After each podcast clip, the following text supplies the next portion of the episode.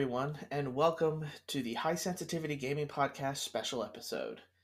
I know we haven't done one in a while, but here we are with probably is the most polarizing, hyped, take days off of work game of last year. That's right, we're reviewing Just Dance 21.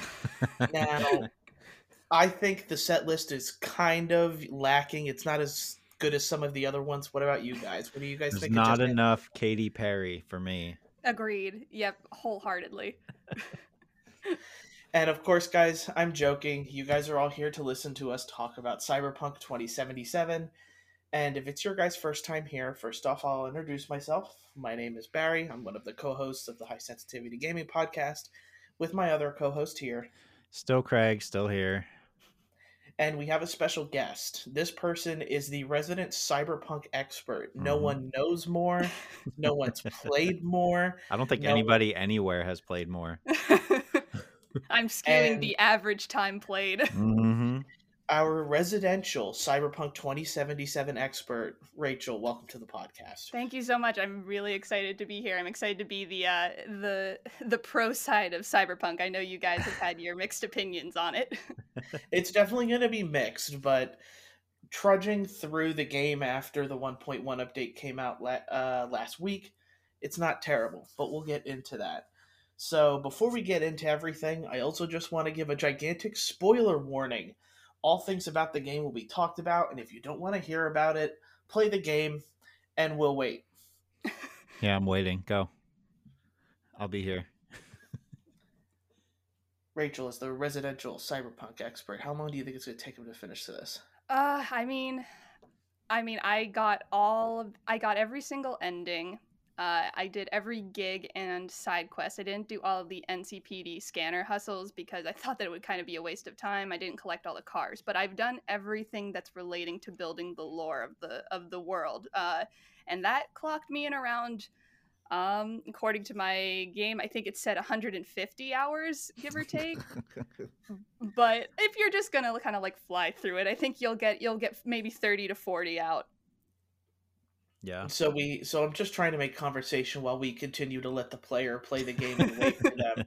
Yeah. If might be a 150 hours, yeah, like wouldn't that almost be uh from where we live in Pennsylvania to California and then back? Isn't Mm, yeah it's maybe yeah. about there i think yeah but I think what's crazy though, comparing like all three of us though, is you can have a very straightforward experience in like say 20 hours, or you can get really lost in it and spend the next hundred. That's pretty crazy. hmm and that's a joke. We're not going to be waiting any longer. I Nope. think we I, think I think I've given you guys enough time. Like if you haven't already beaten Cyberpunk 2077, I really don't know how much of like a quote unquote pro gamer you would be. So Speedrunner. So, nevertheless, we'll go into it. So, I kind of broke down everything with gameplay, story, graphics, and of course, all the drama that came with the game. But something that we all go through kind of at the same way is the beginning. Well, I guess depending on the class you pick. Right. I picked a Corpo male, Craig and Rachel. Go ahead, Rachel. uh, i also picked the corpo background at playing as female v Weird. I thought I was being like the normal one because I picked the street kid as a male. I thought that was like the one that most people picked, but apparently I was wrong. So, how did. So, what was your beginning like, if you can remember it? I know it's been a while since you've played the beginning of the game, Yeah. but. Um, mine started in. I'm trying to think. I, it started in a bar. Um, you take a contract to go steal a car, um, and then you, when you're leaving to go to this area to pick the car, you take a drive with a guy that I'm totally forgetting his name, but uh, he was somebody you worked with previously because you had been in the city and left, and then you had come back. Um, and then when you go to steal the cars, when you first run into Jackie, is how mine started. Okay. For Corpo, which would be the same for, I'm not sure if it's going to be different because Rachel did play as a female. Mhm. You pretty much started a huge corporation, poor thing. You're this huge corporate guy. and uh, I think he's one of your friends, quote unquote friends in the Corpo world. And he tasks you with, um, what's the word for it? I guess, kind of releasing information on a rival company's head person, so that way either Oh, you guys could move. Yeah, so that way you could either move up or um, destroy the person. I can't remember which one. And you end up going to a bar where you're getting drunk with Jackie, and the the person you're trying to sabotage, their security comes up to you, finds out you have the information, and then you end up just giving it, gi- uh, giving them the information in order to spare your own life, and then that kind of sends you on a montage of bangers before getting into the main quest. That's that's crazy because like the first time you meet Jackie is like you're getting in this car and you go to start it and then Jackie like rips open the door and like throws you out of the car because he's also trying to steal it. And then the the police show up and you both get arrested and that somehow makes you best friends. Oh wow. Um that like intro which I'm assuming like the flash forward it was probably different for us. Like you guys was probably different than mine. Um but like that section where it kind of speeds through like hey this is what you guys did for i think it was like a year or something like that in the city like doing all these different jobs was like a big bummer for me because it looked cool and i was like i wanted to do that like we don't need to skip over that let me do that but they, they just kind of give you like a 80s montage of all these cool things you guys did did you get did you get the same thing I th- I think we did. I think that montage is similar. It's okay a montage of you and Jackie going and doing jobs and then partying. Yeah. I think that's what that montage just was. Yeah, a lot of benders. Okay. There, I think there was one point you're in like his mom's house eating food or something. I had that, but yeah, I was like, and I guess that's something that could be done later as DLC, possibly. Um, I know the voice actor for Jackie said that he would be willing to reprise the role, and I think that would be the, really the only thing that would make sense to do with him would be to do that area of that you know period of time that you guys were kind of raising hell all over the city. Yeah. Yeah, I would agree with that. I think there's a couple different ways that they could go about with uh, with DLC, but all of them follow some sort of, uh, I would say, a timeline that's not the one that we're following with V. Like, uh, I th- could imagine uh, Rogues uh, following Rogue's storyline after Mhm. Johnny gets taken out at Arasaka Tower in 2023. Yeah, they could do a lot with Johnny and DLC as well. Um, but I think for me personally, like Jackie was one of my favorite characters. Um, but you really don't get to spend a lot of time with him. Yeah, agreed. I loved Jackie. It was so with the with the little time that they gave you with him, they really made you like him. It was it was pretty impressive how how attached you could get to him in a, such a short amount of time. hmm Yeah, what we'll what I'll get to there is the then for the game you end up all going through the same quest where you end up getting hired to retrieve this super secret uh, biochip from Asaka or Mhm. Arasaka. Yeah, Arasaka. And it's a company, it's super huge, they're super rich and everything. The job ends up getting too big. You get the chip, but Jackie ends up dying, giving you the chip. You get betrayed, V gets shot in the head, then somehow gets rebooted because of the chip, and then therefore you have Johnny in your head, which Yep. Johnny is played as Keanu Reeves, if you didn't know that for whatever reason. Uh, side note with the whole getting shot in the head and dumped in the uh, in the dump. Did you get the uh, same vibes I did that I was playing Detroit again? Oh my god, I absolutely was thinking. I'm so glad you brought that up. I was wondering if I was the only person who was getting flashbacks from that. I'm like, wait a minute, I already did this in Detroit. Hold on. I need to, I need to pick up a whole bunch of parts and shove them in my head now, right? Yes. um yeah, I think that I like that whole mission, right? Of trying to steal the biochip. I thought it was pretty cool. Hiding in the wall was pretty interesting with uh that's the first time you see Adam Smasher. That's his name, right? Adam. yeah. Yep. Yeah. Yep. I thought I think he's a cool like villain type deal, except for the fact that you don't really see him again until the end, right? Yeah. Like, I feel like they could have used him more, but uh, that yeah, that whole I like that whole thing, running out and jumping down the roof, and I thought it was done really, really well. It's a good way to really get you into the game, and like after that, I was like super pumped. I'm like, yeah, this game's going to be a ton of fun.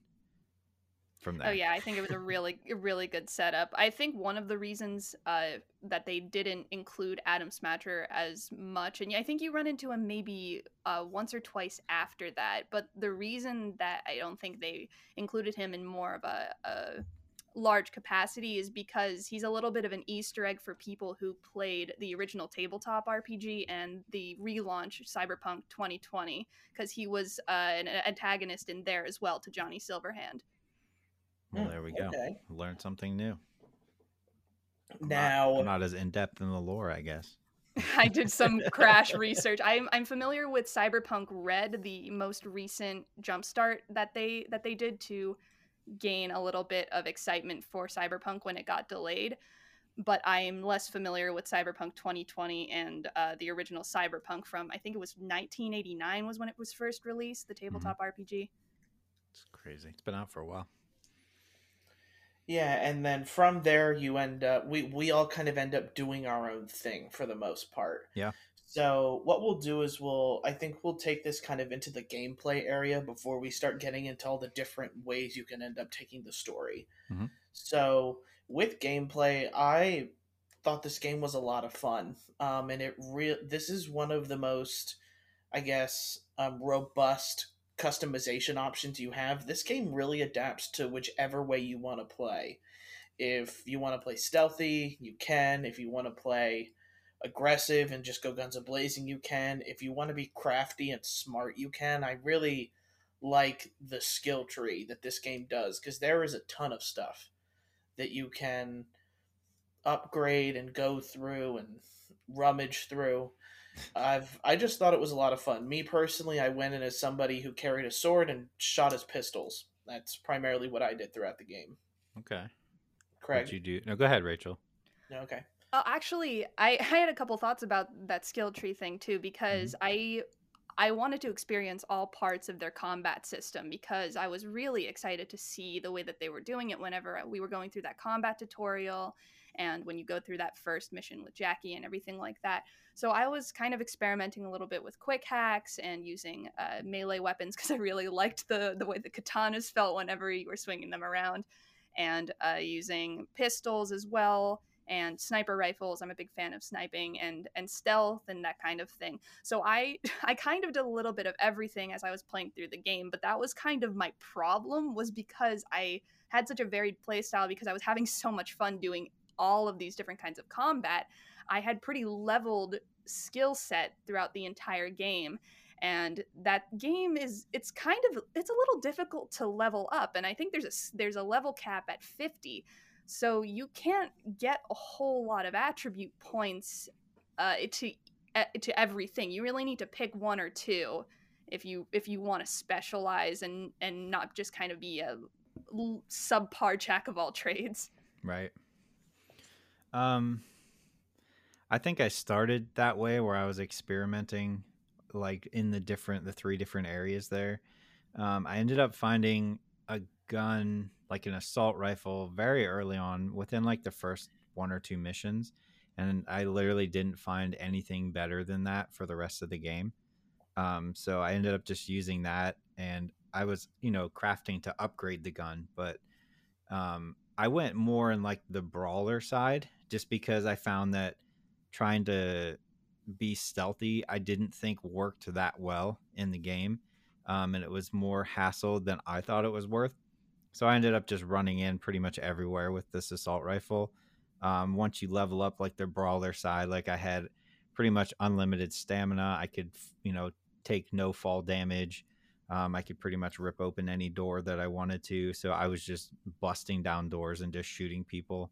Um, I did like using the the swords and the melee weapons too, but it just that was like my one, I guess, complaint about the weapons was that you get so many of them, but none of them are really that great, um, and you just end up either using them all for parts to craft or you sell them for money. But yeah, I was it was kind of a bummer for me that uh, this gun I got just ended up being like every gun I got was like, well, it's not as good as this one. So it was even doing like more damage than trying to use a sniper rifle. So I Hmm. just really stuck with one gun and was it wasn't like extremely boring, but like I like to constantly change out my weapons and get better weapons. That's the main reason why I love playing like Diablo. Um, so that was kind of a, I guess, a, not a huge knock, but that's why I was like, well, I might as well just put everything into Brawler then and not worry about trying to sneak around or try to hack people, which I used a little bit, but I didn't find that it was that effective. But that's probably because I didn't level up that side of things either. Also, I didn't really get too many of uh like upgrades for my body either. Did you guys? Like cyberware? Yeah. Oh, I had every slot filled by Really? the time I was done with the game. Yeah, yeah, yeah. I did. Yeah, the cyberware was so. I, I, I actually kind of took an advantage for, took advantage of it for a while because I I was kind of the same way. I wasn't really visiting Ripper Docs because I, I was like, I don't have the money for all of these these Right. implants that I need. But then I started grinding and doing all the gigs and everything like that, and I started visiting the different Ripper Docs. And there were some, there are some cyberware implants that, in my opinion, are essential to getting the best experience out of the game. Like, Mhm. Legitimately, I, if I were to replay it from the very beginning, there are a couple I would get from the very get go as soon as I had the money. Yeah, I know. I know. Like a ton of people said they got like the double jump, Double jump Um, is essential to me. yeah. You had to get the double jump. and it's funny because like I never bought it. Didn't I played the whole game and everybody was like, "Yeah, you need, you should definitely get that." And I, I looked at it. I remember the one time I was like, "Oh, it's like forty thousand or forty five thousand. I was like, "Oh, I don't have that," and then I just never went back. it probably would have made my life easier though with a double jump. It definitely made everything. It made it a little feel uh, like uh, Assassin's Creed w- pa- parkouring everywhere because I could just. I was like, I'm not going to take the roads for this. I'm just going to jump over every building. It's way shorter. That's smart. Barry, did you use a lot of cyberware or not? So I used the cyberware that kind of lent itself to me. Like I ended Okay. up toward the end of the game getting the double blades that go into your arms Mm-hmm. Because Oh, I nice. really liked yeah, I really liked the the melee portion of things and I had upgraded myself to where I was super fast. I was dodging everything to a point, I'll say. Mhm. And and that's kind of my extent with going through it because like the only time I really used handguns or a sniper rifle is when I was given the option to kind of probably pick off a few guys before going in and ripping them all to shreds. And I think that tell says something. You know, there's going to be a lot of things that we talk about with Cyberpunk here, but I really do think the way you play and all three of us kind of playing in a different way. Of course, Rachel seemed to have, you know, experienced it all. Um, Yeah. I, I think that says something to where you know the game the game I think was built first and foremost to be able to play however you wanted to. Yeah, for sure. It, it definitely gives you the options. It's one of the few games that I've played where you can literally play any style you can think of for the most part. Like, I normally, when I play games that give me the option, I almost always do the stealth route and I'll just go through and just try and pick everybody off one at a time. But for whatever reason, this game just felt better for me to just run in there like an idiot and just shoot everything maybe it's just because it looked good you know what i mean like you had the explosions going off and all that and oh, like oh yeah, it's good. It's a good looking game when it comes to that combat. yeah and i should also clarify that like none of us are playing on a last gen console like you I know, was rachel, going to mention that. rachel later. is Yeah. playing on pc which she has the best version and then barry and i are both playing on a series x so like we're playing new current gen consoles so we, none of us really had major major issues Yeah, I guess it kind of depends because we'll get into story, but for me, the game crashed several times while Mhm. trying to do the ending. Um, and I'll get we'll get into glitches and stuff later because Yeah. it's it, there's a lot to talk about with that.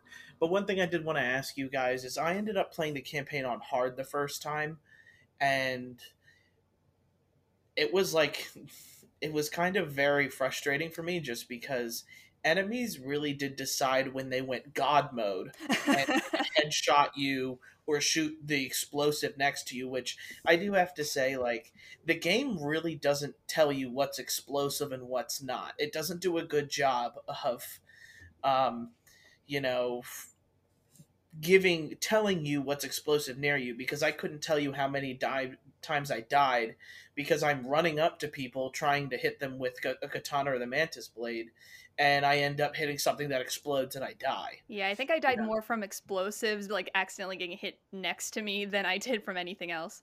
Yeah. Yeah. Yeah. I've also there's like I guess it's kind of a joke, but like there is a thing about when you get older, you tend to lower the difficulty of games. Um, and like I, I think I played on like the normal difficulty, but in general, I tend to play on lower difficulties now because I've gotten to the point where like I don't, I'd rather have a good time with a game than like bang my head against it trying to figure out how to get past something on hard. Mm-hmm. Um, now I used to be the opposite way. Like I might play through a game on normal, but then I'm going to go back and play it on the hardest because I just want to do it. But now I'm just like, nah, I just want to enjoy the story. I want to feel overpowered. Um, and there were still times where you go up against enemies and you could tell that like, oh, I'm not a high enough level at all, and it was still a challenge. But like, I just, especially with this game, I had no desire to be in a position where I'm just constantly trying to figure out how to beat one portion of it. Um, there's enough other things that could you know annoy me that I didn't need that too. yeah, yeah, I get that. I played the game on. Uh, I played the game entirely on normal. I only mm-hmm. switched to easy once during it, and that was through my first playthrough. I'll get into it later, but I actually I went back uh, about 20 hours into the game because I made a wrong decision in my opinion, and I needed to. I wanted to go back and change it. You started uh, all over? Not all over. okay. I, I, went. I went back about about uh, 20 hours. I think I completed a couple main missions, but it was it was a solid setback. Uh, but in Ooh, my yeah. opinion, in my opinion, it was worth it. I really wanted to get everything I could out of this game but I switched to easy right before I completed the beat on the brat finale when you have to mm-hmm. fight the final uh final guy in the ring there who's all jacked and implants right. just popping out everywhere because uh, I could not beat him for the life of me but when I went back and played it after after going back that 20 hours I kept it on normal I had uh, cyberware that was going to help me out I was determined to beat him on normal and I got him on the first try so it was nice. it, it was very satisfying those side missions with the fights were some of the hardest times I had with the game trying to beat those guys. Oh, really? Yeah, and I don't know if it was just like I wasn't a high enough level like the game said I was. It said it was like, you know, like the moderate difficulty. Um, but yeah, there was the very first one, like I probably tried that a good 20 or 30 times and then there was the one I think it was like the third one maybe that I had to try a good 20 times. I was so annoyed. Yeah, that and, game absolutely lies to you when it comes to the the difficulties of those beat yeah. on the brat missions because it'll say this one's moderate, but it's only moderate if you install the Gorilla Arm cyberware, which is another one right. I think is essential because the moment you put those on, it becomes like a hundred percent easier to beat them. But if you're just doing it with the melee, I don't think I could have done any of those fights. Right. Yeah, that that like third one that I was doing, I probably did it like 20 times and I was like, all right, I'm gonna go get these gorilla arm yeah. you know, upgrade because this is ridiculous. I have to hit him like 50 times. He only has to hit me like three. Um, and then once I did that, I was like, all right, that made it quite a bit easier. Or you could just completely skip those side missions if you really wanted to. I was a little bit well that was one of the things that I that I was thinking about. I loved the the melee uh, combat mechanics that they had. They really set up the tutorial well when they were showing you the different things you could do in melee. You could you could counter, you could dodge, and all this stuff. And the only times you really got to take advantage of it was when you were doing these beat on the brat missions. And otherwise, I didn't use like that yeah. kind of melee and grappling stuff anywhere else because it was disadvantaged. It was a disadvantage to me because everyone else had guns or swords. So yep. I really liked that we had those missions, but I thought that I don't know how it could have been done, but I wish that they'd put so much thought into this melee system. I wish I had more opportunities to use it instead of just this kind of this side quest uh, quest line. Yeah, I agree. Barry, did you do those side missions at all? No, I tried beat on the brat, and I'm the same way with you, Craig. I ended up like, and I'm playing on hard, Mm, yeah. mind Yeah. you, and they they would just just destroy me. I didn't have even with gorilla arms, I didn't stand a shot. Like that was, and maybe I was a little bit earlier in the game. I think that was actually one of the like right after the gorilla arms, one of the first things I tried, and I still was getting my butt kicked. So eventually, I just stopped yeah. because I. I did. I like the challenge of Cyberpunk as, uh, and that's why I played it on hard. But sometimes when you're facing people, it's just they're god tier, and you're just you're just nothing. It's headshots, you die, explosions are killing me, and the first fight with with those two, I'm I'm getting hit maybe two three times, and it's already over.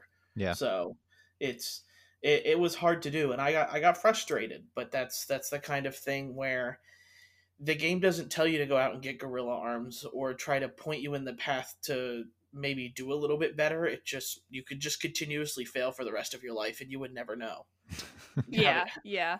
how to get better at it so you know I, I guess that's one i guess that's one complaint i can have with it just because it there's there's not a lot of and you know maybe they're doing this on purpose it's not a lot of hand holding you pretty much get through the main first mission and you're good to go you do Yeah. whatever you want how you want it when you want it and you know i've I, I do agree that the melee system was kind of fun but i enjoyed way more experimenting with like the futuristic guns that they had because you know the sniper rifles all sound like barrett 50 cals being shot Oh Yeah. yeah. um, the the pistols that had secondary uh like fires were also cool and like the auto aim guns was also fun and i did want to ask you rachel did you end up doing the one mission where you find the the one gun that talks to you Skippy, the gun that sings uh, uh, uh Disturbia by Rihanna. Yeah.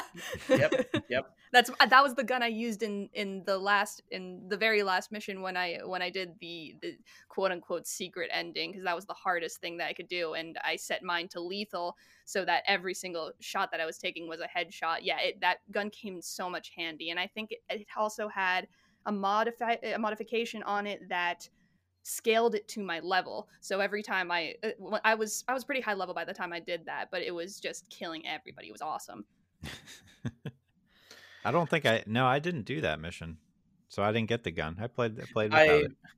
I'm pretty sure uh, if I remember correctly from IGN is where I watched the original video. Like you have to be near it, like the mission, for it to actually tell you to start. Yeah, it's one of It's those not- hidden ones. Yeah, Yeah, it's it's not one of the ones where it's an exclamation point on a map or anything like that. yeah. I think like there wasn't too many that I had that were like proximity based. I had one with a uh, vending machine. Um, Oh, yeah, he wanted you- Brendan. yeah, Brendan, the vending machine. I thought that was really cool, and I had one with a uh, with uh, what do they call the? Are they brain dances? Yeah, the brain dances. Yeah, I had one with that where there's like a guy in an alley who's like, "Hey, you want to see this brain dance?" And then Yeah.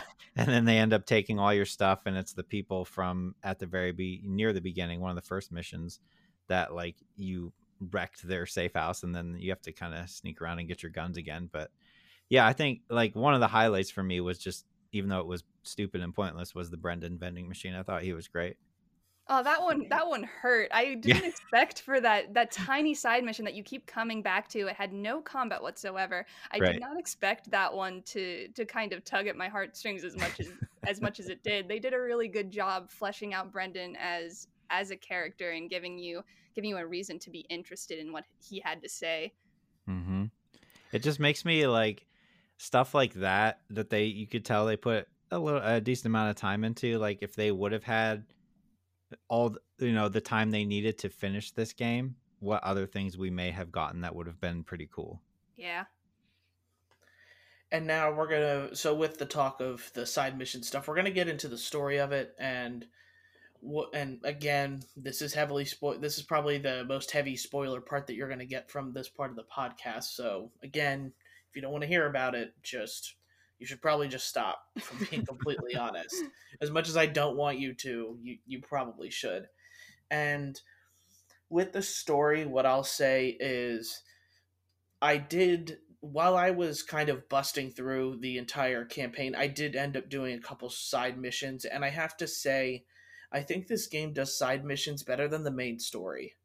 Um, and you end up like some of the side missions for that you do with Johnny, I end up caring more for him at the end hmm than pro- than I probably should have. Even though the ending itself is kind of a mess, and I know we're gonna get to the ending part eventually here in story, but yeah, I, ju- I just think that Cyberpunk does a better job of fleshing out the other characters around you and making you care about them.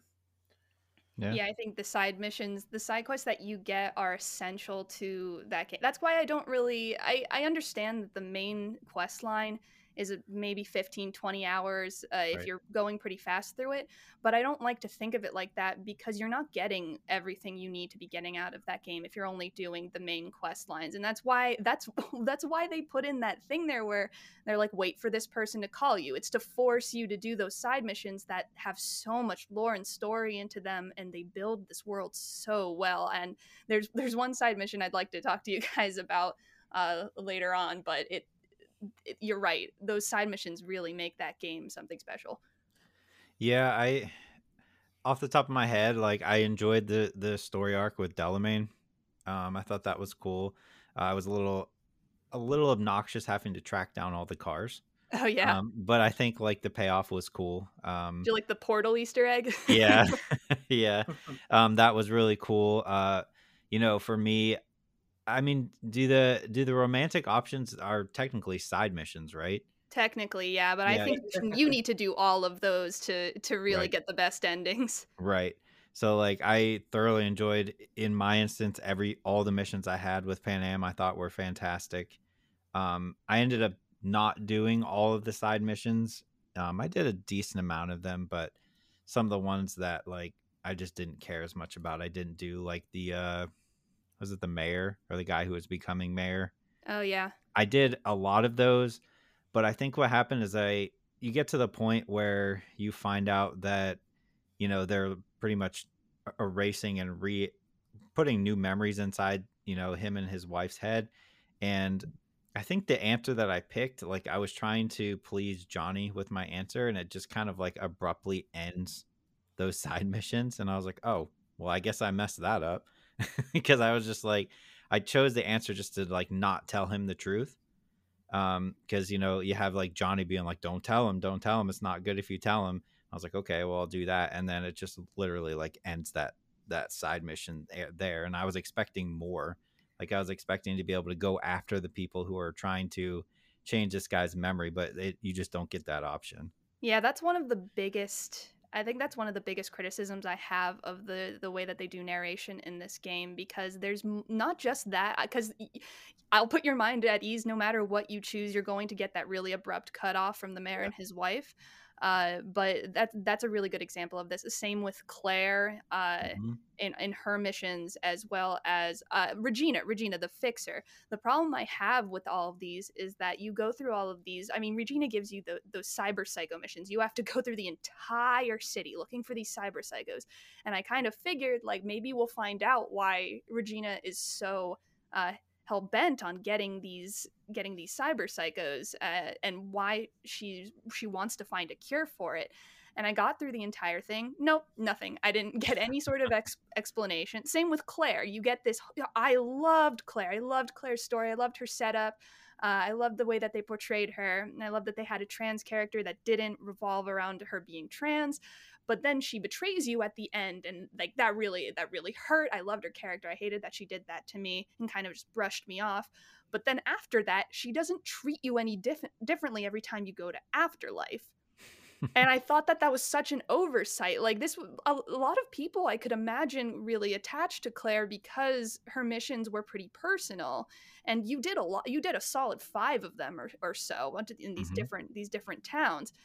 So it felt like a really weird oversight that they would kind of not even update her character after you went through all that because if i were v i wouldn't be talking to her ever again Right. like i Right. wouldn't i wouldn't have her just be like oh yeah you want a drink no get away from me yeah, that's true. Barry, did you end up like I know you at one point like you were just trying to beat the game. So I'm curious how many of the side missions you actually did. Yeah. So I did a lot of the Evelyn and Judy Okay. uh, stuff. I did. I went through, and I'm not sure if they're side missions or not, but really like the Johnny thing, where you end up getting the band back together Mhm. and and playing through that.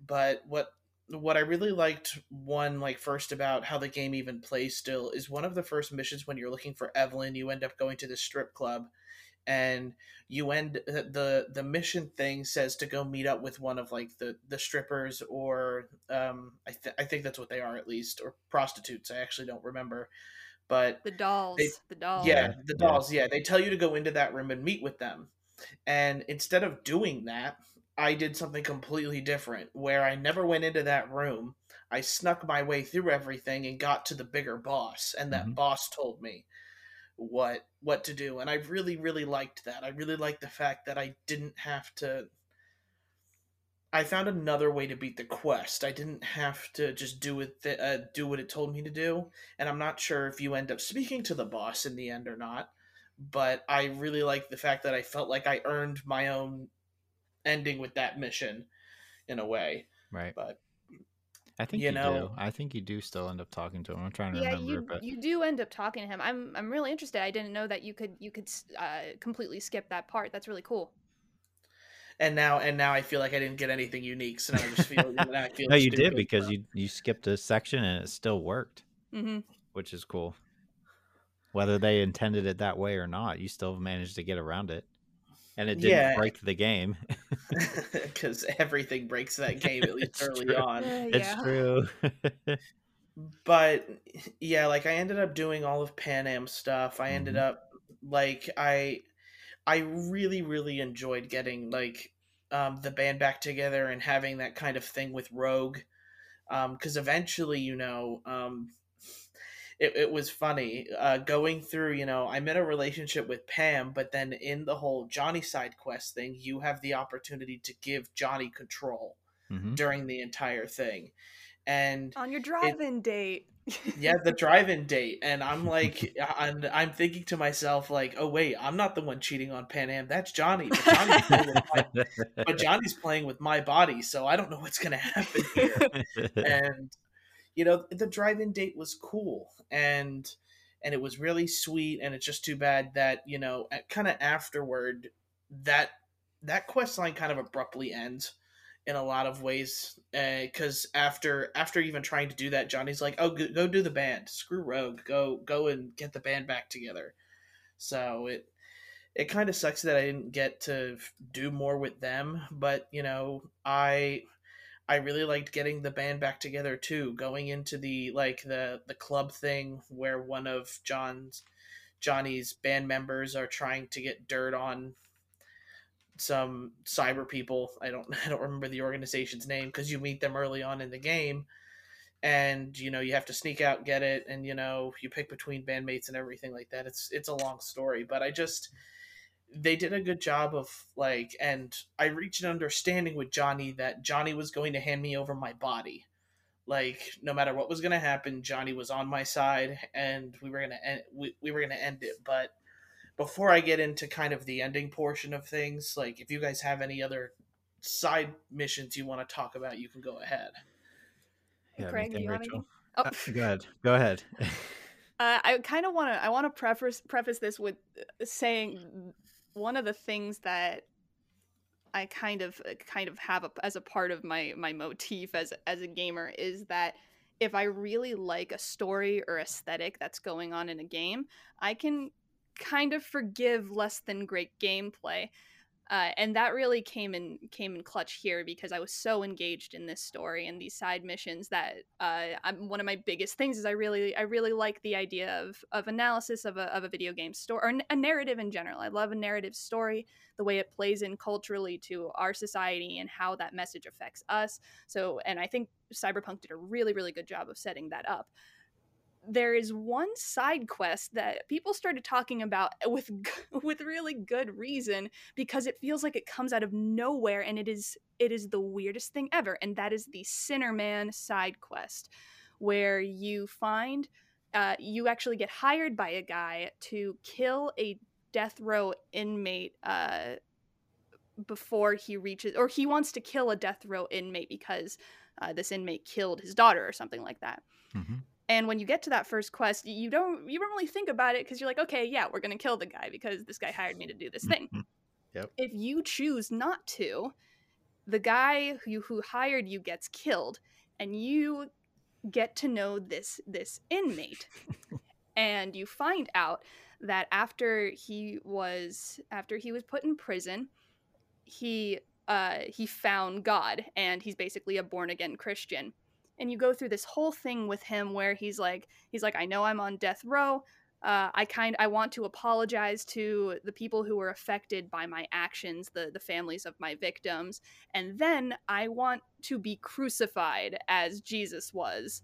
And i've hired i i people apparently found out about this and a brain dance company came and they're like we want to put a nice brain dance wreath on you and capture the feeling that you get when you're getting crucified and it is the strangest well, Yeah. Uh, kind of really dark side quest and it real it ends with the guy getting crucified and throughout the entire quest line you can either choose to boost up his his faith and his convictions or make him question whether or not what he's doing is the right thing. Now me, I I didn't want him to I didn't want him to die feeling like like it was all for naught, but I was also really bitter that this entertainment company was trying to make money off of this man, his, this man's death. So in the very last bit when you talk to him before he's about to get crucified and you're kind of he like asks you to pray with him there's certain dialogue options you can choose that uh, lower his convictions. But one of the things you can choose to do is you can choose to be the one to crucify him. And it plays the entire thing out. And you you Yep. press the quick time events to hammer the nails into into his wrists and to into his feet and you watch him you watch him for a solid 30 seconds as he dies and i had absolutely no words for it. I, I was like i was like who who includes some i've never seen anything to this degree that is that is so it, uh, the only thing i could really compare it to was in in outlast i mean when you have to like cut your own fingers off there was just something so visceral about it especially being in first person and and the guy's scream the the act the voice actor was phenomenal. His screams were so real. It was it was very unsettling it was the kind of thing that if it was something you were sensitive to you could not watch it Right. and I, I, I just yeah. don't have anything else to say about it other than what who the who, whose idea was this Yeah. Who wrote it? so I also um chose not to kill him. So like I went on, you know, that original like, hey, I want to kill this guy, and then I chose not to, and then the guy who gives you the quest gets shot, and I did all that. And like multiple times throughout those multiple side missions, you have the opportunity to pretty much to side with him or not side with him, or help, you know, boost his ego so that he goes through with it, because that's obviously what the brain dance company wants him to do. yeah Um, and the thing was, is like the whole time I'm playing it, I'm like, you know, in my mind, I should talk him out of it. But at that time when I was doing it, I was like, I really need money. So, and like the lady keeps promising, like, there's going to be a payout, there's going to be a payout. So I was like, all right, I'm just going to talk him up and make sure he does it because I need the money. And uh, so I went through the whole thing. I did the whole crucifixion. I hammered the nails in. You know, I stand there and watch him die. And I'm like, all right, that, I guess that's weird, but okay. And and then like, you know, the lady is like, here's your money or whatever. And then like uh she like you leave and then I think maybe a little bit later, somewhere around there, you get a phone call from her. Um and for whatever reason, like I did everything and I guess this is like I don't remember exactly what she says, but like, you know, we are on this is our based in here, so I guess I don't have to worry about language too much. But she literally like calls you and and she was like yelling at me. She's like, "You messed it up. You messed it up," and uh, other words are thrown in there, but like, just like yelling at me, and I was like, "Hold on, like I did everything she asked me to do. I did, and for whatever reason, I'm still getting yelled at at the end. I was so confused. I was like, I thought I was doing everything that she wanted so I would get the maximum payout. And instead, she just calls and yells at me and is like, don't ever call me again. I'm like, well, I didn't call you. You called me, first of all. But like, it was so confusing. I don't know if it was like a mix up or something, or maybe I said something earlier that wasn't the right answer. I don't know, but it was very weird. That whole thing is just weird. It yeah, it's it's a really weird quest line, and it's so Yeah. long. You have to do Yeah. you have to do at least four of those quest lines. They really make a point that they're like, this is definitely a feature that we want you to experience as a player. Yeah. I wouldn't say it was the most exciting side mission, but I was just like so intrigued. I was like, where are they going with this? How is he going to kill himself? And then you get to that last one. I'm like, oh, okay, we're we're hammering him on across. Okay. It definitely draws go. you in. Yeah. Yeah. Yeah. It's weird. It's something that like you could bring up to somebody who played. I bet you a lot of people are like, what are you talking about? I I don't know. I never got that side mission. Yeah, absolutely. I mean, like you could even say the same thing with River. Like his his entire side quest, uh, and he's he's the he's the straight uh, female the love interest. River is, Mhm. and you can go through the entire game without ever completing his quest line because they it is exclusively a side quest that it has no tie into the main story, unlike Kerry or Panam or Judy. Mhm. Uh, I definitely wanted to experience Rivers Rivers whole side quest. I wanted to do all of the all four love interests, and his was really interesting. Uh, but it kind of it kind of hit me that I'm like, if I hadn't if I hadn't like walked down this road or had kept clicking on the undiscovered uh, locations, I probably never would have met him and never would have gotten to see this really neat quest line about him tracking down his lost nephew who was a victim of a serial killer. Like, mm-hmm. Yeah, it's and also just as a side note here, like my last side note on the side missions or whatever, we're we are now in the year 2021. We have been through countless, you know, consoles and iterations of games. And how is it that in this day and age we still can't get sex scenes that aren't awkward? Like what is what is going on? Why is that so hard for people to figure out? wait, so tell Like- me, why did you find them awkward? There, I mean, I would say that this game, out of all of them that I've played, like obviously you and I have a love for Mass Effect. Barry, you like Mass Effect as well. Um, Yeah. Those, you know, were pretty well done, right? Those scenes. I think these were. Uh, I guess you could say they're a little bit more tasteful, but I just something about video games and sex scenes is just entirely awkward. And I don't know if it's just like the first person view, maybe. I don't know if that's it, but like, like the Panam one was just awkward. Uh, like uh, we all saw it, right?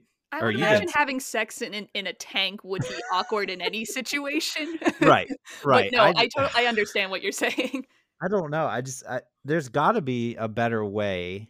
Um, and I don't know. I I feel like a lot of it is just like cheap thrills. You know what I mean? Be like, oh, look at this. But I, I don't know. It just they always feel so awkward. And that one was specifically in a in a tank where you know her her like her pickup line is like hey we can both jack in and feel each other's feelings in this tank Oh God. You know what i It was- mean It was actually feeling double. So Yeah, apparently it's, they're calling it oh, sensory. Oh my overload. God. That, like that had that Right. had to have been good, I guess. Like they had to have had a Yeah. fun time, I guess.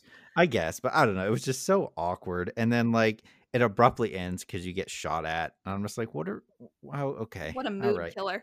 right i did a lot of work for this relationship to get, to get this weird awkward scene that ends super abruptly even though it even though it ends abruptly it goes on for too long i i don't know somebody's got to figure it out a better way Yeah, yeah. I I definitely think that I mean I always feel awkward whenever I'm watching sex scenes. Specifically Andromeda was super awkward because there's way more nudity than I expected there to be from playing Right. the original trilogy. But I was I was pleasantly surprised and very impressed with the way they did the sex scenes in this game because in any situation, first person is going to feel weird. It's going to feel like Yeah. you're you're watching VR porn.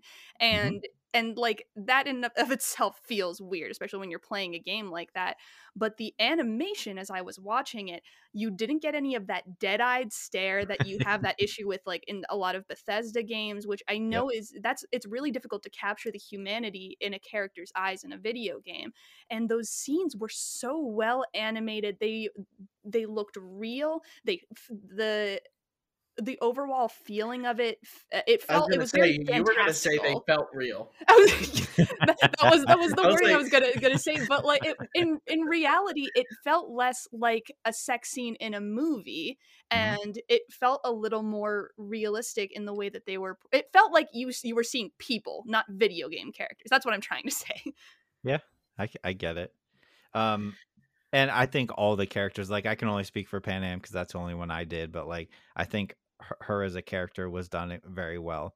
Um, her Best story, girl. yeah, Best girl. Uh, absolutely. I um disagree um, respectfully, but okay.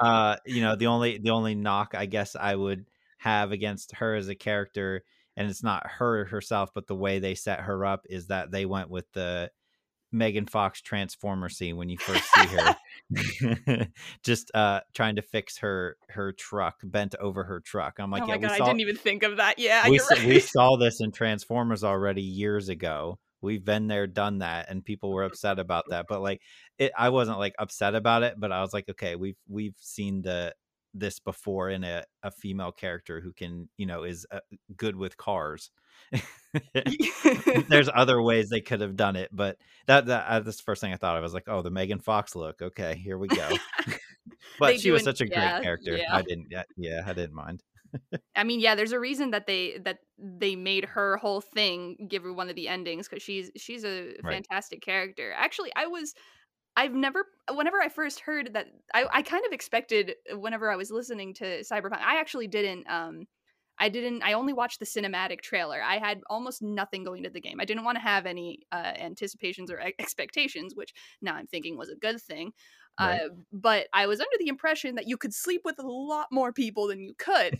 so when I found out there were four main love interests, um, who you could have two for each gender, one depending on how you were playing, I was a little disappointed. I, I, was like, what if I like what if I don't like the, the love interest? Then what am I going to do? I'm just I'm missing like a key component of any RPG I like playing.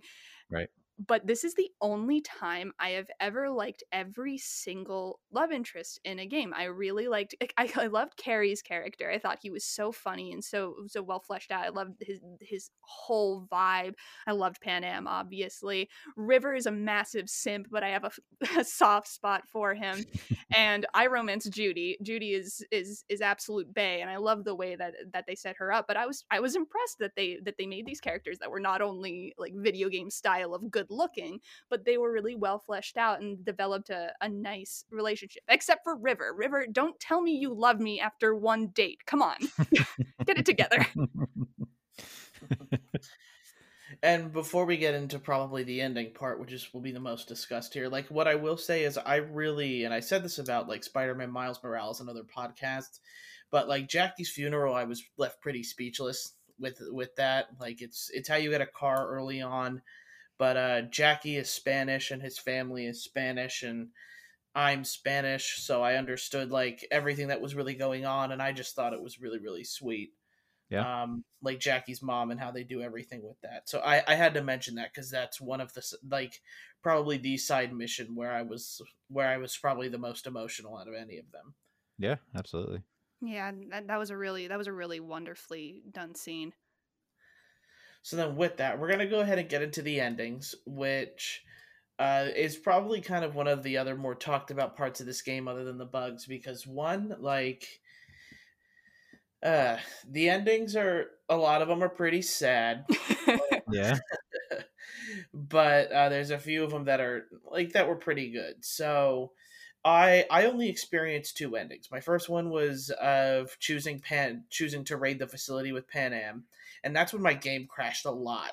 Like uh frustrating amounts of time when my game crashed there. And I really like what they did. You plan a whole heist, you drill through a bunch of stuff with, you know, Panam and Saul, the leader of the Al- Aldecaldos, and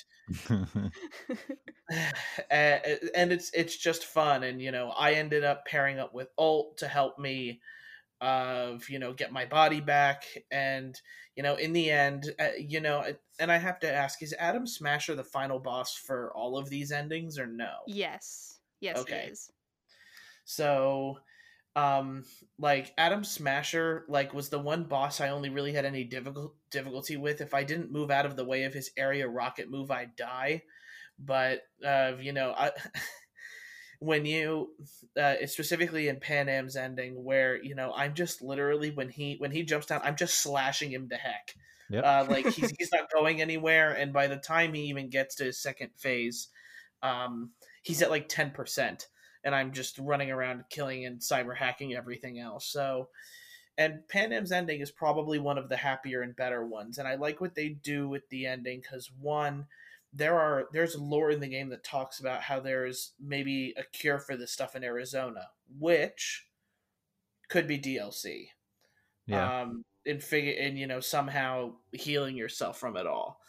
And the other ending I had is I decided to storm and trust Hanako Arasaka on my own. I didn't trust anybody else to do it. And you know that ending was really frustrating. Oh. Um, did uh, Rachel? I know you probably got this ending. I'm not sure if you did, Craig. No, I only did the Panam one. That's the only one I did. Okay, with this, with what ends up happening is you trust Hanako. You end up, she ends up fulfilling her part of the deal. But in order to get like Soulkiller and everything else out of you, and get Johnny out of you, um, you're stuck in a space station where for I think a good 30 minutes you just do the same thing over and over oh, she was such and a over again and like of and in in a way johnny really didn't even like leave you at all because you still kind of are haunted by johnny in in some of the cutscenes there but uh when luckily I got the Panam ending. I was happy with what I chose, but like that one specific, like I felt like I was going insane with with the space station because they if if you don't start freaking out, you just start going through the same motions day in day out day in day out and you know in in the end you know i should have probably known better that that ending wasn't going to be that good because it's you know arasaka they're kind of a bad company and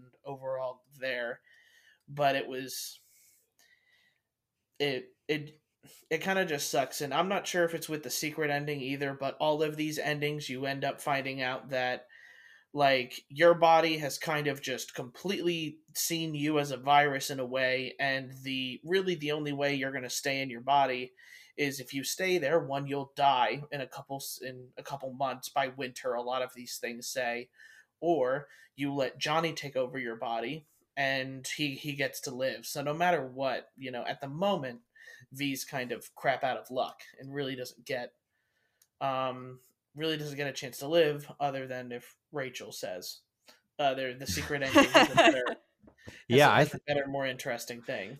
I think like since I only did the Panam ending because you know when you get to the point where you have to pick what you're gonna do, and I immediately I was like, well, I need to Google and see what the good and bad endings are, and then I was like, you know, everybody's like, oh well, Panam's one of the good ones. I'm like, okay, cool. I'm just gonna stick with that, and like.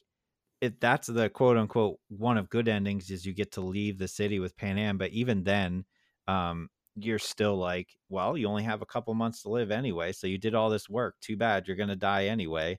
Uh, and again, they may change that with DLC or whatever because they do kind of give you that little glimmer of hope that like, oh, maybe we can find something. I'm like, cool. Maybe I'll have to do everything I just did all over again in DLC because that sounds like fun.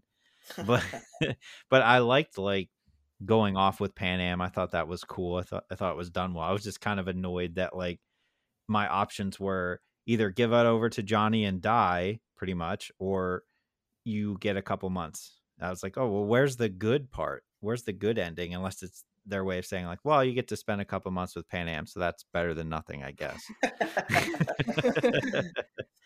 but yeah, I mean, I'm fine with the ending. I was just kind of like a little bit bummed that there wasn't like a definitive like you cured yourself, you're good to go. Unless that's the secret ending, I don't know. Say, Rachel, you're you're the definitive person on this. I'm interested mm-hmm. to see mm-hmm. what you ended up going through. Uh, okay, uh, please, please bear with me. I have I have a solid amount to say about the endings mm-hmm. and the mm-hmm. way that it's set out because I I thought they were really brilliantly done.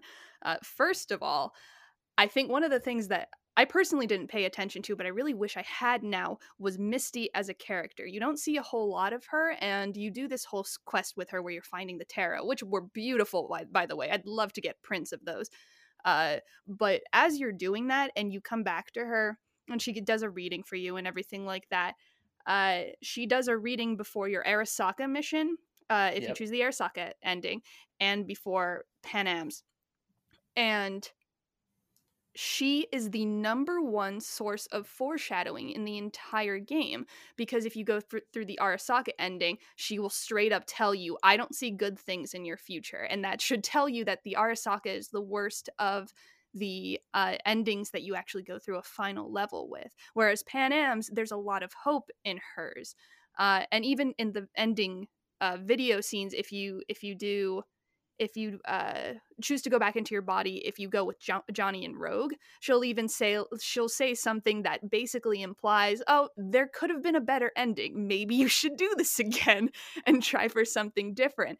Uh, so i thought that was really interesting. I didn't realize it until i thought back to it but misty's tarot is a really good way of the game trying to tell you hey there is a better there's another way you can get a better ending. And we want to tell you we want to push you towards that. Even when you do panam side quests they really push this idea that Panam is inviting you to be a part of the family, and none of the other side quests have anything remotely uh, welcoming as that. She she really presses this idea of you can be a part of this family and we will take care of you. So that's another clue that Panam's ending is the best ending. And I will say, I listening to you talk, Craig, uh, I hear you say, saying a little bit of like hesitance about like it's yeah, it's like it's a happier ending, but mm-hmm. there's there's kind of a rough spot to it. Having played through all those endings, I will tell you to say that uh, like Panam's ending compared to the others is a ray of sunshine because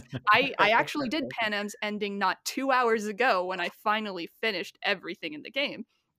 And I purposely put it last because I knew that it was going to be the happiest ending. It is the only one where I ended actually ended up with Judy staying with me. And it's also the only one where there's an explicit hope for you from Panam that you might not die in a couple months. Uh, so that that's just a neat narrative thing that I noticed. I thought I would mention it. Um, I, the first ending that I got was I, I, I purposely didn't look anything up. I wanted to go with my gut for the the first time around, and then I just figured I would reload yeah. a save and do the others. So having been someone that I was playing V as kind of a I don't know if anyone's seen the anime Parasyte, but like the whole point is that yeah. I'm going closer to this person who was originally forced into uh into my truly my body, my own personal bubble.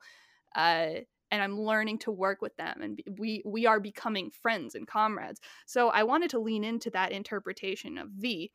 So I chose to go with Johnny and Rogue to to raid Arasaka, and you get that ending where Johnny uh, comes with you into into cyberspace, and Alt's like, "Hey, surprise! I couldn't actually save you. Haha! Come join my body."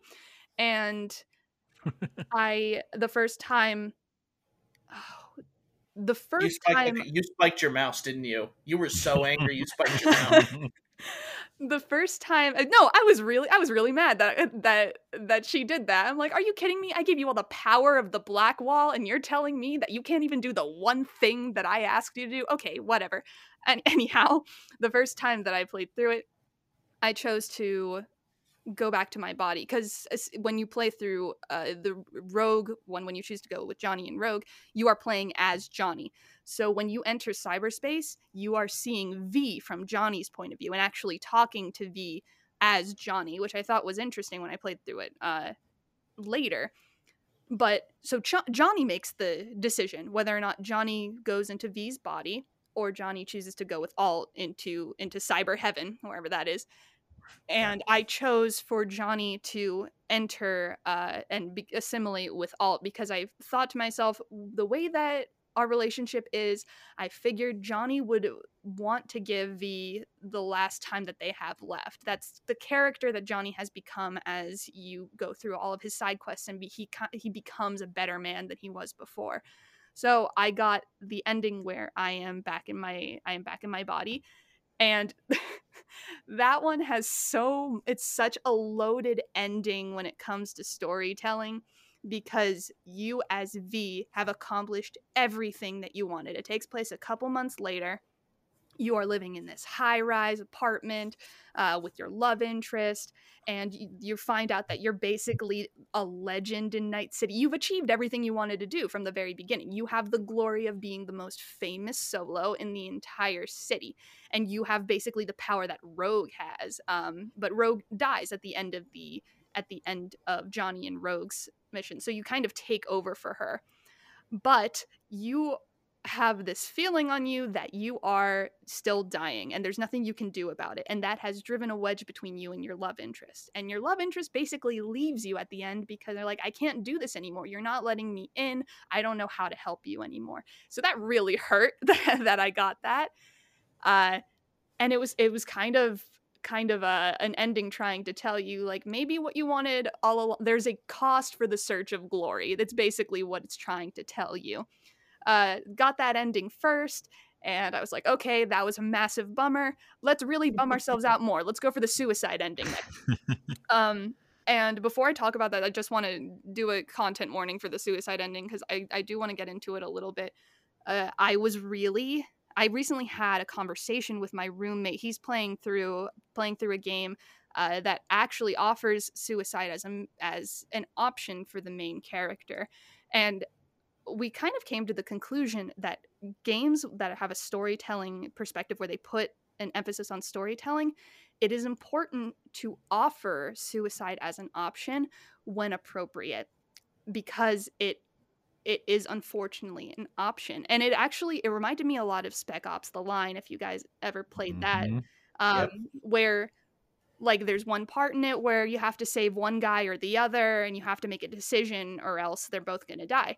And you assume okay my two options are save this one guy or save the other. But it's not just that. You can shoot the guy who's telling you how to do this. You'll still kill the two guys. Or you can choose to walk away and it'll still kill the two guys. It's not what you should do but the game offers it to you as an option. And that's where that's where realism and immersion kicks in for me because i'm getting to do something that i might do in the real world if i was if i was actually this player. So i wanted to go through the suicide ending and see how they they portrayed it. And it was absolutely heartbreaking. There's this beautiful shot of night city after you you say goodbye to johnny. There's this beautiful shot of night city uh, panning over the entire thing. And then this loud uh, sudden bang of the gun that completely shatters it. I think i might have gasped actually whenever i heard it because it was it was such a jarring experience. And then the credits roll. And the video messages are crucial in this Yeah. in this ending in my opinion because when you choose in in real life if if you choose to take your life you do not see the effect it has on your on your loved ones. And by choosing to make such a serious decision in a game that has no real risk to you as a player i think it is very important that you show the player the effects of the consequences of your actions.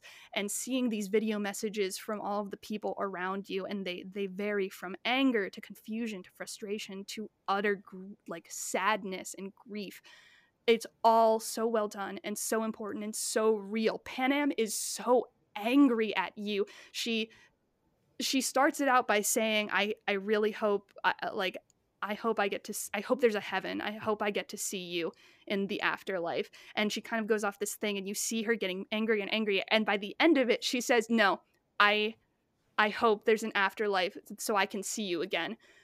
So i can make you wish you never met me and she's that angry about the fact that you didn't try. And i'm sorry i might be rambling about this but i just i really do think that it was an important thing that they offered in there that you could really just give up. Because if i think any of us were in v's place where you were facing really low odds of survival you were about to embark on a suicide mission that has no real uh, guarantee that it'll work and you are in so much pain i'm sure there are a lot of people who would consider ending things on their own terms so i think it was really important that that the that cd Projekt red included that as an ending. That being said, it was utterly heartbreaking and I was just I had to put the game down for the night after that because I was it really tore at me. It was extremely well done. Um, but that's that's what I have to say on that. Uh, all of the endings are sad uh, to be to be completely honest. Panam's really is a happy ending in comparison. Uh, the ending where you let johnny keep your body is really bittersweet because you're giving johnny uh, a, a chance to be a better man this time around. And and he he takes it. You actually you see him kind of take this young man under his wing. He's being abused by his father and he's a burgeoning rocker boy actually. And and then at the very end johnny buys him this amazing classic guitar and then he boards a bus to drive away from night city it's a it's it's a beautiful ending where you see johnny taking advantage of the opportunity that v has given him and then actually the secret ending has little to no difference to the uh, the rogue ending. Uh, if if anyone doesn't realize, whenever if you have a, a rating of close or a uh, whatever they call it, a loyalty rating with Johnny that's a 70% or above uh, that you can get through the quest line of chipping in and doing all of his side quests. If you when you're making the decision of how you want to go about the ending of the game, you choose, uh, I want to go with you and Rogue. And then he asks, Are you sure we can't go back on this? And if you stay on that screen, looking back from the pills to your gun to Johnny for five minutes, he will speak up again and say, It's really hard to to ask people to die for you, isn't it? And he's like, Yeah, obviously. And Johnny says, "We have one more option. We can go about this alone, go about go out with a bang and just run a complete suicide mission. I will keep you in control. You will have full opportunity, but this will be your run." And I read that this was an extremely difficult mission, final mission to do because you are you're essentially doing rogue uh rogue's ending, except you're doing it alone. Uh, without any assistance, and everyone's harder than they should be uh, so I, I was like, okay, I, I'll grind for a while. I, I really want to do this. Just I, I kind of knew that there wasn't going to be a big difference in the ending, but I wanted to do it because I'd put so much time into the game. I figured I wanted to to experience yeah, the whole thing. Yeah, yeah. I, I thought I deserved it as someone who'd sunk so much time into it. Uh, with the level cap being at 50, I made it up to 47 before I I was like, okay, I'm ready to go. I don't want to grind anymore. I had I, I we kind of know, the, you know, like the standard for armor. Whenever you kind of get the best of armor is about six hundred, uh, but with modifications, the armadillo modifications, if you slot those into basically every mod spot uh, in in your in your outfit, I made it up to seventeen hundred. so I was like, okay, if I can't get through with this, I don't know what else I'm gonna do. On top of that, if you die during this mission, it it rolls credits and you get the same video messages you would have if you'd uh, committed suicide. So you would have to reload and start the whole thing over again, start that whole mission over again. It's a good 30 minutes of gameplay. What I didn't learn because I did look up a walkthrough. I didn't want to just go through it because I because I'm a massive baby. Uh, but I, I so I did look up a little things and they're like, oh, we recommend you have these cyberware, um, take things slow. You should be using this, blah blah blah blah blah. I was like, okay, like I'll take things slow. I have a sniper rifle. I'll be doing things from a distance because I don't think I'll be able to use a lot of melee stuff if it's if we have a lot of a lot of waves. The thing that no guide told me was that because you are playing as V, not as Johnny, your health, your health cap decreases by about 20 points every 30 or so seconds. what? Yes. So I have to go fast. So I started this mission out. I'm like kind I'm like kind of taking my time getting headshots on these in these waves. There's like three waves at the beginning of it. Uh, getting headshots and I look up and I notice that uh, my I, my health was originally at like 700 and I was down to like 650. I'm like, I'm like, what the heck's going on? So I take one of the one of the MaxDocs or bounce backs or whatever, and it didn't go up. I'm like, I'm like, wait a second, what what's going on? I let a little more time pass. It pops up the little window that says relic malfunction, and I see my health go down. I'm like, are you kidding me? Not only this this the hardest level that like basically a bonus hard mode, but you're also giving me a time cap that it makes it more difficult as time goes on. I was about at half health by the time I faced Adam Smasher alone. and I did actually make I did get through the whole thing in in one in one try. I actually took a video of it because I wanted to look back at it later. When I got through with all of it on the one try, I was so stressed out that entire time. I'm glad I did it. But the only difference you see in the endings is if you choose to let V go back into their body. They become a legend of Night City, uh, granted with a very limited lifespan. The only thing that changes is that Rogue is still alive in Afterlife. It is a very, very small change. There's really, it's inconsequential. So the only thing you get out of this is saying, hey, I got all of those endings. Sorry, I've been rambling a lot. I've been No, you're rambling good. a lot. Uh, that, so yeah, please, please, somebody sucks. else talk. I'm glad I didn't do that. yeah, then. I was gonna say, that kind of sucks. I- Like, Go ahead.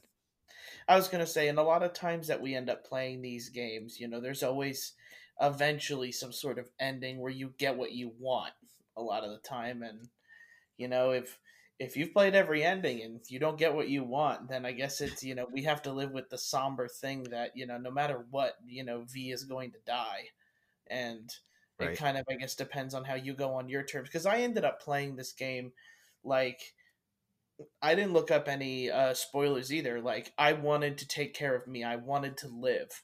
Yeah. And um, no matter who I had to step on to do it, in a lot of ways. if you know, it's if I end up dying, then what's what's the point of me playing the game?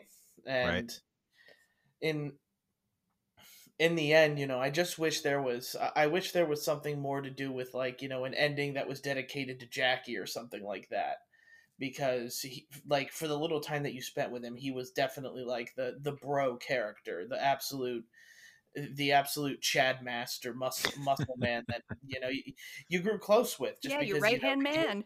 yeah Mhm. or you know ended up every time we ended up like killing or doing something it was never you know this was for jackie it, it was like when i killed adam um in the trusting hanako part you know it's like oh this is for johnny and then when you do it for panam's mission this is for saul like there's Right. nothing like you know it i really i think they missed a spot where it could have been this huge revenge tale where they killed your best friend and you finally get to the apex and you finally go this is for jackie and you just you know you kill him and somehow that's the best ending or something like that but you know maybe that's just a mark that they missed personally with me Yeah. And also those uh video calls that play during the credits, like I thought that was so cool, especially with with mine. Um it was like minor stuff, but I didn't go and finish all of uh Judy's missions, right? Like I did Panam's and I did some of Judy's, but I stopped doing them. And like when she called in, hers was like I was like laughing because it was just her calling in and being like, Hey uh V, uh where'd you go?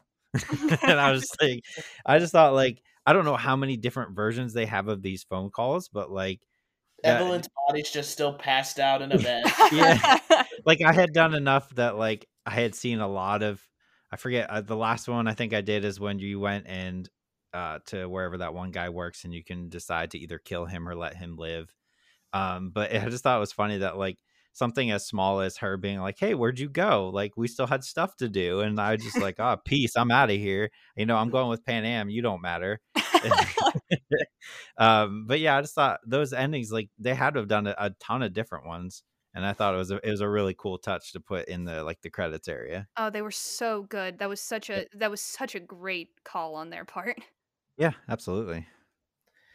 So we kind of we've definitely been talking about this game for a while here. Mhm. So what I what I want to go ahead and do is I guess overall like opinions of the game, and I'll go first here Sure. with with how I feel like I want to play more of this game. Like it's not like definitely when more patches come out and when the DLC and the next gen console update comes out, I'm excited to return to Night City, maybe in how it was supposed to be enjoyed.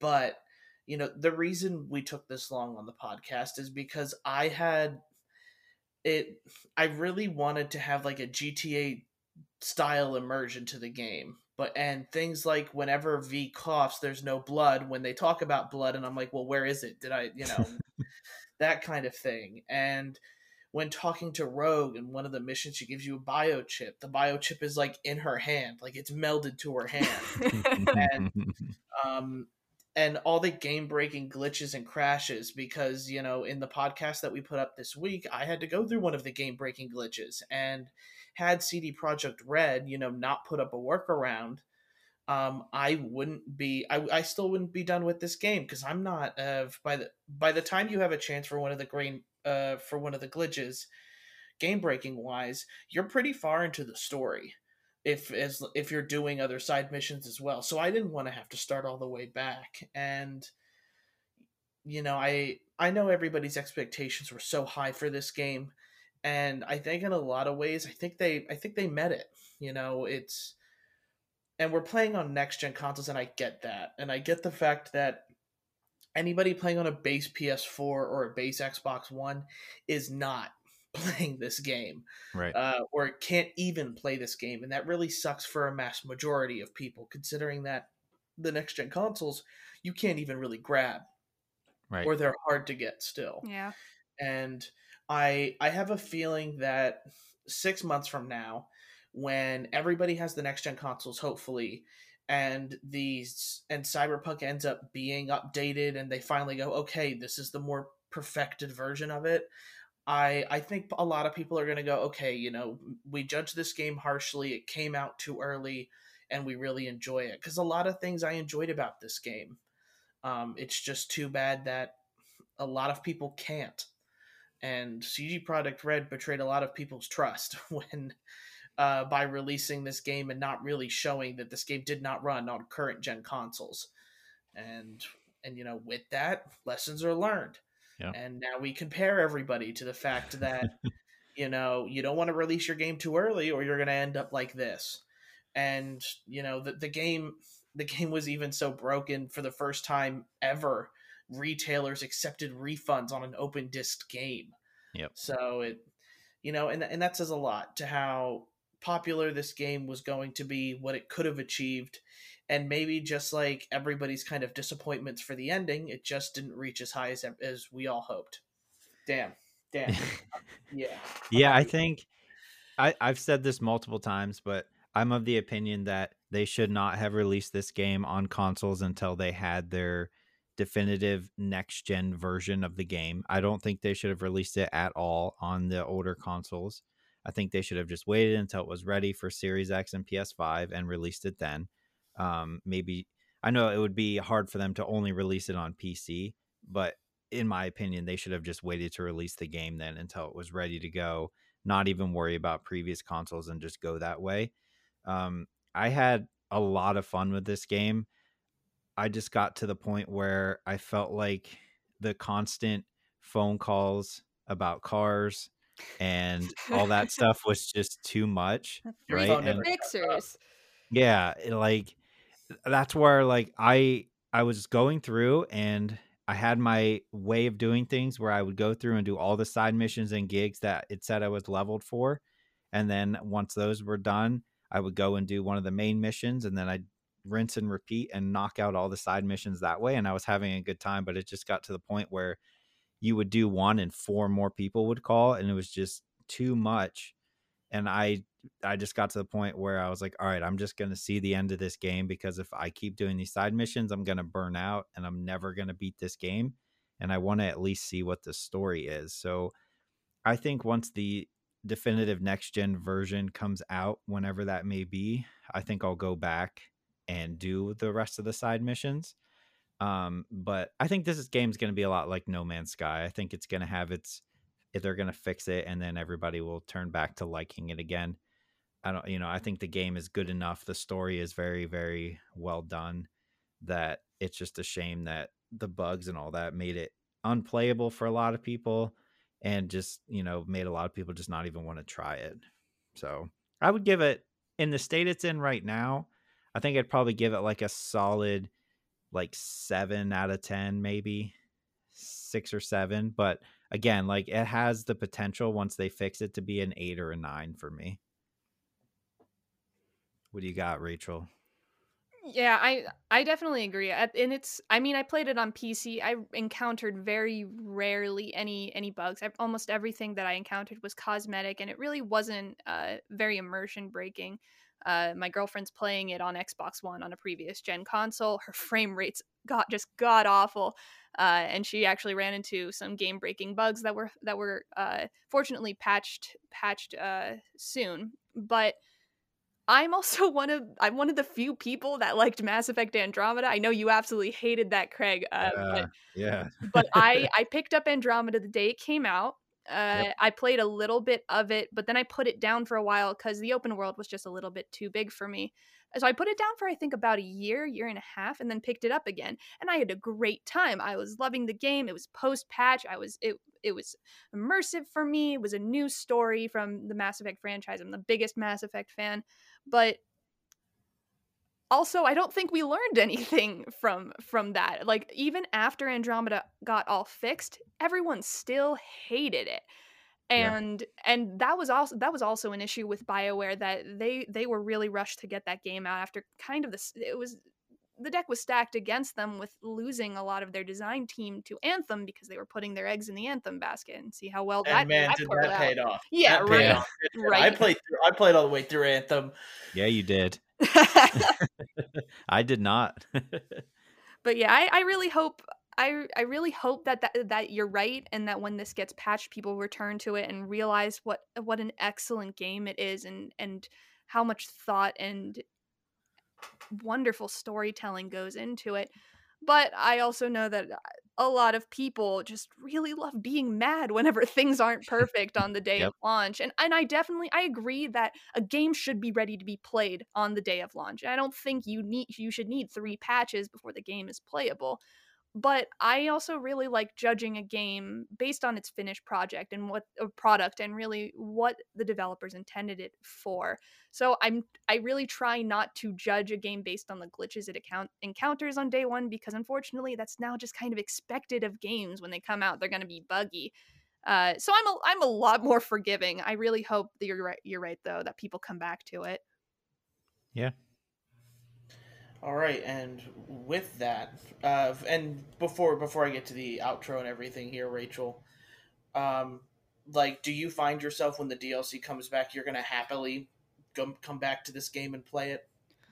I think it might depend on the DLC. I personally would not like to see a continuation of V's story, because I think I'm I'm also someone who really liked the ending of Mass Effect Three. There's there's a certain there's a certain poeticness to an end when you get an ending to an RPG that's inevitable. No matter Mhm. what you do, you still get the same ending because sometimes it's like that in real life. No matter what, you're it's you're going to get an unhappy ending to something and I, I really i really like that i think it stays true to how how a story would go so i would be fine with these fate being kind of left open ended and not really uh not really choosing a true ending but if i was to see something that took like a side as a paralogue like like jackie i loved jackie of course uh, or Rogue in post 2023 or any of those side characters really. I'd I'd really like to I would like to see more of that. I'd like to see how they build uh, that game and how they build that lore. So I would definitely return to it.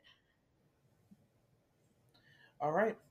With that, guys, uh, first I want to say thank you to Rachel for joining the podcast. You were the expertise we needed. You played the definitive version of the Yep. game.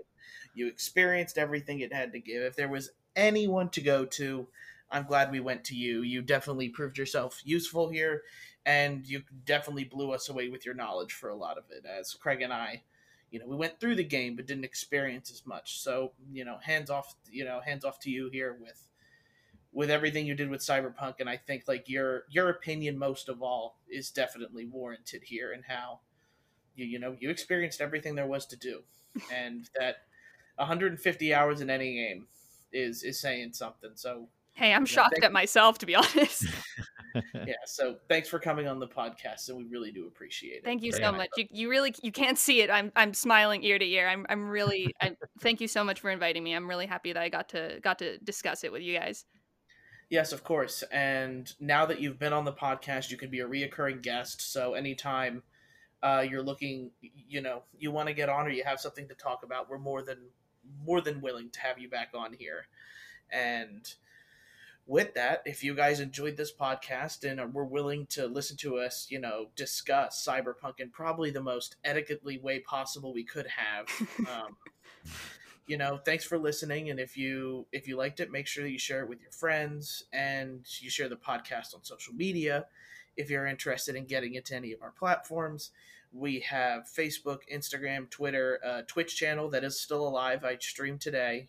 Uh, this is Friday the 28th. I streamed and you know we're just playing Kingdom Hearts and just vibing out, I guess, until I I'm eventually going to rage at the game and people are going to want to be there for that. I'm going to be completely honest. I'm playing proud mode and it's difficult, so I'm going to eventually rage, and we'll get there one day. But you know that that's pretty much all we have. We also have a website actually. It's highsensitivitygaming.com. Craig and I post reviews. We post um, opinion pieces as well. And if you're interested in asking us any questions about the podcast, you can create an account, submit it in our question box, and we will read it on air. Uh, and by air, I mean pre-recording because all of our. so, with that, I'm Barry. There's Craig. Yep. There's Rachel. Cyberpunk 2077, the worst game ever of 2020, has now been solidified in history. and of course, I'm joking. Uh, the most talked about game probably for a long time. We, we yep. put a book on it. We put the seal of the high sensitivity gaming logo on the book of Cyberpunk, and it's closed until DLC comes out. Yep. 2020 is officially done now. Yep. Thank God. And with that, we'll see you guys next time. See you later.